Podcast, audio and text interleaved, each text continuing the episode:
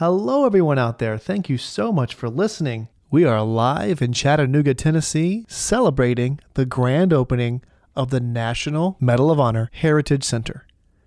This is Valorcast. On today's episode, we have the honor and privilege of speaking to an American icon, a soldier, a father, a fisherman, and one hell of a storyteller. This man is the inspiration behind one of the biggest films of all time.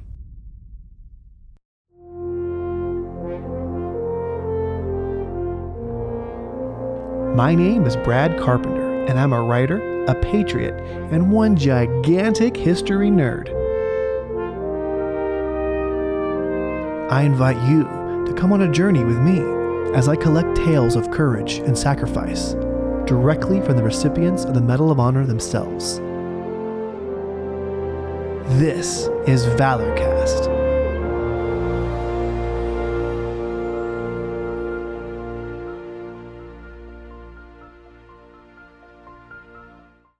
Testing. Fourscore and seven years ago, our forefathers brought forth on this continent a new nation, conceived in liberty and dedicated to the proposition that all men are created equal. This guy oozes patriotism. I mean, who ever heard of anyone doing the Gettysburg Address for a sound check? Sergeant First Class Samuel Davis, born November 1st, 1946, Dayton, Ohio. Sergeant Davis strolled into the office in full military uniform, immaculately pressed, starched to perfection. And one of the first claims he made was that people used to make fun of him because of his name, Sammy Davis. Well, it, was hard for me to imagine anyone making fun of this man, but he swears it was true. And he goes on to tell me that he met the Rat Pack Sammy Davis many, many times. But the first time, he walked right up to that famous friend of Sinatra without a care in the world and said, You don't realize the ribbon that I've always taken because of your name. And from that date on, every time I'd meet him, he would jump straddle of me and say, Oh, Sam, it's so good to see you. You don't realize the ribbon I've taken because of your name. he was such a sweet man. I mean, truly, sweet, sweet man. And a little bitty guy. So Sammy Davis knows Sammy Davis. That's pretty cool. Well, I discovered that Sergeant Davis knows a great many, many people. I mean, this is something that just keeps coming up throughout the entire interview, like this casual Donald Trump name drop that he gives us right here. I've known Donald Trump 25 years. And we were going to an event in New York, and Donald Trump was there. It was at the stock market. And I asked Donald that time, he was just Donald. I asked him, I said, Well, Donald, should I wear my uniform or should I wear civilian clothes, tuxedo? And he said, Sam, that's not a civilian award, that's a military award. Always wear your Medal of Honor with your uniform. And that's why still today, I, I still, if I'm going to wear the medal, I'm going to put my uniform on because it's not a civilian award. I think it's important to point out that at this point, the interview actually begins. I mean, the only reason that we got any of this audio right now is because I had the microphones running in the background. I'll answer any question you ask. Amazing. Except- Amazing. Except where my secret fishing hole is. Uh, where is your secret fishing hole? I don't remember. The hard hitting questions. but I'll take you, but I'll have to blindfold you. okay, that's great. I'll take you up on that. Um, no, you were not on my way. I'm going to get your sound. We routinely catch pound and a quarter bluegill. oh, man. That's why it's a secret. Pound and a quarter? Pound and a. qu- I'm talking bluegill like this. What if you got those barbs in your hand? You, you would have a, a bad day. Why would I have barbs in my hand? That's how, that's how I fish. we talk about fishing for, oh, I don't know, 12 minutes maybe. And he was happy to indulge me. But then finally, our conversation moved to the reason why we're here the grand opening of the National Medal of Honor Heritage Center. So it's a big weekend. It's a big week for you. It's been a phenomenal weekend. The the people that I have met and the things that I have seen here at the Heritage Center has just been phenomenal. It's it blew my expectations away. Mine too. And I'm I've been a Medal of Honor recipient over 50 years. Right. And when I came here, I've learned things every time I turned a corner. Yeah. I mean, seriously, I- I- you you read this or watch Right. this video and you go, "That's the most outstanding thing I've ever seen," and you walk around the corner and say the same thing and walk around the next. I mean, seriously, Yeah. it's excellent job. Thank you very much for doing this. Absolutely. So tell the listeners a little bit about the mission of the museum and and and the um, the importance of the education program and and those those six character traits that they really want to get Yes, sir. across. That is what those six character traits is what life, in my opinion, should evolve around. It's not just in the Medal of Honor character development program, it is what life evolves around. But that's one of the reasons why the recipients believe in it so much is because this is what we're teaching the young students in our when we go talk to schools all over the United States and we teach those six points. Right. And it just makes your heart feel good because the kids always go, "Oh wow." I take all the kids fishing You take to That's your secret job. fishing hole. to my secret fishing hole. Yes, sir Okay. and I blindfold them. no, I, I don't really. Uh, but Okay. that's as a grandpa. When I, I go talk, I just talked to the kids at Spencer High School. Yep. Wednesday, we flew here Thursday, and that the kids were asking me, "Well, Sergeant Davis, when you gonna take us fishing?" Because that's what I do. I take kids fishing. They're like grandkids. That's me, so you know. fun. I love it. I That's love so it. fun. I bet you're really good with kids. I bet oh, I you really. love I bet you love talking to those kids. Well, I, I love children. That's a fact. we got sixty or fifteen grandchildren. fifteen grandkids. Fifteen grandchildren. Yes, sir. Wow. Okay. So, how many kids do you have? We have four children. Four children, fifteen grandchildren. How long have you been married? We well, my wife of 35 years passed away. Passed away. And Dixie and I have been married 15 years. Fifteen years. Amazing. And we knew each other. Our her husband and I were Vietnam veterans. Right. Tim was a three-tour Navy corpsman in Vietnam, and when he came home, he was an entertainer. Martin and Holiday. He was Holiday. Gotcha. Tim Taylor was his name, but we called him Holiday because he was always on holiday. and Tim would be playing at the events that I spoke at, the Hmm. veterans reunions and so forth. So we'd known each other and loved each other's brothers since the 70s. And Right. then Tim passed away first from Agent Orange throat cancer, and then my wife passed away from cancer. Mm-hmm. And Dixie and I started talking one day. We hadn't seen each other for almost 12 years. Now, we had talked on the phone, we'd emailed each other, Mm-hmm. but we hadn't actually seen each other for almost 12 years. We lived in Illinois, they lived in Texas. So that was one of the reasons why we hadn't seen each other for a while, ever since Tim had gotten sick Mm-hmm. and couldn't travel anymore to the events. Well, we hadn't seen each other. But um, we cool. got together at the Skidmore, Missouri Freedom Fest. And The rest is history. the rest is history. That's right. we, we met there, and a year later, we were married there Oh wow. at the Skidmore Freedom Well, it's special. It's special to you guys. Well, it, wa- well, it was in front of 2,500 of our best friends. Oh, amazing. well, let's shift gears to, to you and, and your story and, and the story sir. of uh, of you as a human being and, and as you as a soldier and as the reason why you're wearing that medal right now. My story? Yes. I'm just an ordinary boy, country boy. I went to Vietnam to serve my country Mm-hmm. because freedom's not free, and I wanted to help earn freedom for our nation, like my grandfathers and my father, my brothers had done before me. And it was my turn. I went and did my job. Uh, the Medal of Honor. Too many of the. Usually, it's the media that says, "Oh, well, that's all about bravery and courage," and I always have to argue with them mm-hmm. because the Medal of Honor is about love. Mm. You know, it's the love in your heart for your fellow man that will give you the strength to swim across the river while wounded 30 times for your brother.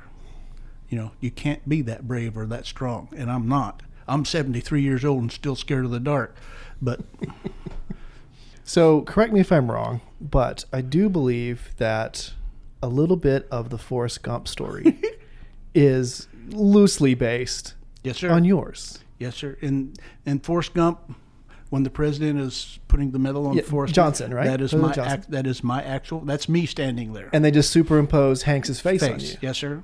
And in the movie, if it has to do with the military, it's based on me. The rest of the movie, lightly, and I do express lightly, Lightly. touches my life. And Dixie, Miss Jenny, did not really do drugs or belong to the Okay. Ku Klux Klan or Gotcha. whatever. So how did how did that come about? Did you just get a call from Zemeckis one day, or Uh, Winston Groom okay? uh, called the house and started asking questions. Winston Groom, the author of the novel Forrest Gump. Groom published the story in 1986. So he would come to my hometown at the time I was living in Robinson, Illinois, and he would go down to Walmart and stand and act like a greeter. Now, I had, at that time, I'd lived in that area for 40 years. So, and it's a small town. Yeah. Everybody knew me. And he would say, Well, uh, do you know Sammy Davis? Oh, yeah, I know Sam. Well, after he started hearing a few stories, then he would ask specifically, Well, tell me about the time Sam drove his truck off the levee into the river. uh, which they didn't put that in the movie, thank goodness. But once he started getting stories, he never talked to me face to face. He talked to my kids. The reason why Forrest ran everywhere was because when he would call, we're on the road 200 plus days a year traveling and speaking. And when he would call, the kids would answer the phone and say, No, dad's out running to Nebraska right now, or No, dad's out running to Washington, D.C. And so that's why he So did the Forrest running. My- Wow. My, I've had five new knees, total knee replacements. Uh, my runners don't work. Right. I'm lucky to be walking today. what a what a story, man. I mean, that's, that's Run, pretty cool. Forrest, run. I think I- That famous line. Now we know. Now we know why Forrest ran. To get away from people trying to interview him. I'll count myself very lucky. well, the good thing is I've had the privilege of now I know all the all the members of the cast of, of Forrest Gump. They're friends now. Gary Sinise, in fact, we were just with him. We spent a week with him last week. Well, we invited him to come here for this, and his schedule was already booked. I don't remember where he's at, but he was he was already booked. Yeah, he knows Gary Sinise. They're friends. They hang out because, of course, they hang out, right? But Sammy had one more crazy story to tell us. Again, correct me if I'm wrong, but I think I read somewhere in my research that you had your medal like stolen in your trunk. Yes, sir. It was stolen out of the trunk of my car. What? Yes, sir. How did that happen? Well, what, he, what- the guy that stole it, I was in uniform, but I was going in to do something.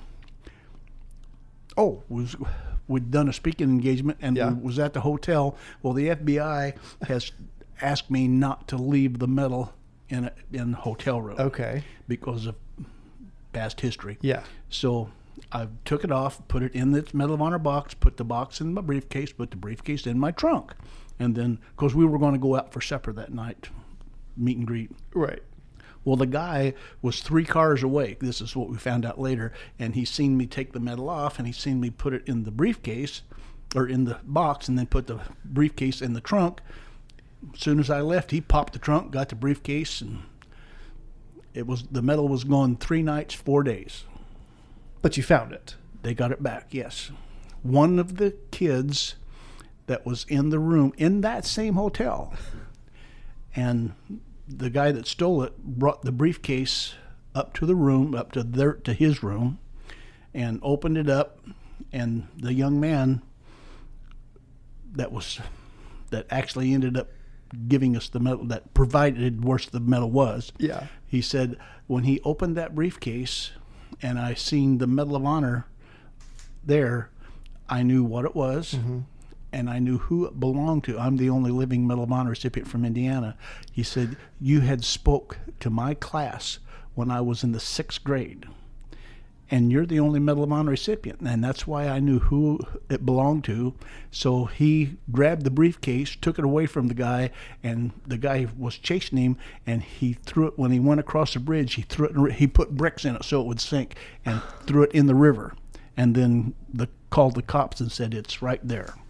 Wow. And, and sure enough, it was right was right there. Because the guy that originally stole it, it was all about drugs. They Yeah. were, he was going to sell it for drug money, and well, thank God that mm-hmm. guy was there and Yes, like sir. it was watching. You know. yes, sir. Not, not Everything, heroes everything worked out great. As he talks, I can't stop my mind from wandering off to Forrest Gump, off to that iconic scene where the character is telling fantastic stories to strangers on a park bench. Stories about war, stories about family, about encounters with famous celebrities and makers of history. Now take away that park bench, and in its place, imagine Sammy on the banks of some muddy river, of his secret fishing hole somewhere in the woods in the Midwest. Birds are chirping, the water is bubbling. Wide eyed kids are all around him, listening, hanging on to his every word. What I want is for you and all you listening to stand up firmly for what you believe is right in your heart. I don't preach individual politics. I don't care what color hat you wear. I just want you, as an American, to stand up for what you believe is right. That is what has got America to this point, and that's what will allow America to continue on if each one of us stands up firmly for what you believe is right in your heart. And I'm not saying you have to believe the way I believe. I want you to believe what's in your heart, what you believe is right. That has what has made America the nation that it is today, and it's what's going to maintain it if we do that. So do it. Wow. Sergeant Samuel Davis is an American hero, infamous for being at the right place at the right time, like a feather in the wind. Telling stories of valor and courage, changing the life of anyone who was lucky enough to be in his path.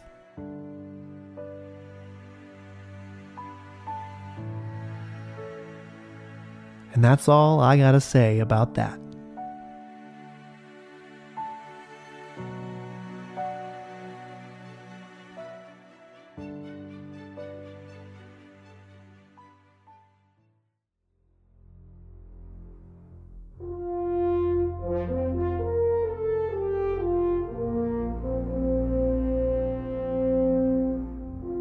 Everyone. Thanks for listening. And a big special thanks to Sammy Davis for taking the time out of his busy schedule to talk to us. Valorcast is made possible by the great folks at the National Medal of Honor Heritage Center in beautiful downtown Chattanooga. To learn more about the National Medal of Honor Heritage Center, the Character Development Program, or to learn about past Medal of Honor recipients, please visit the National Medal of Honor Heritage Center's website at mohhc.org. That's mohhc.org.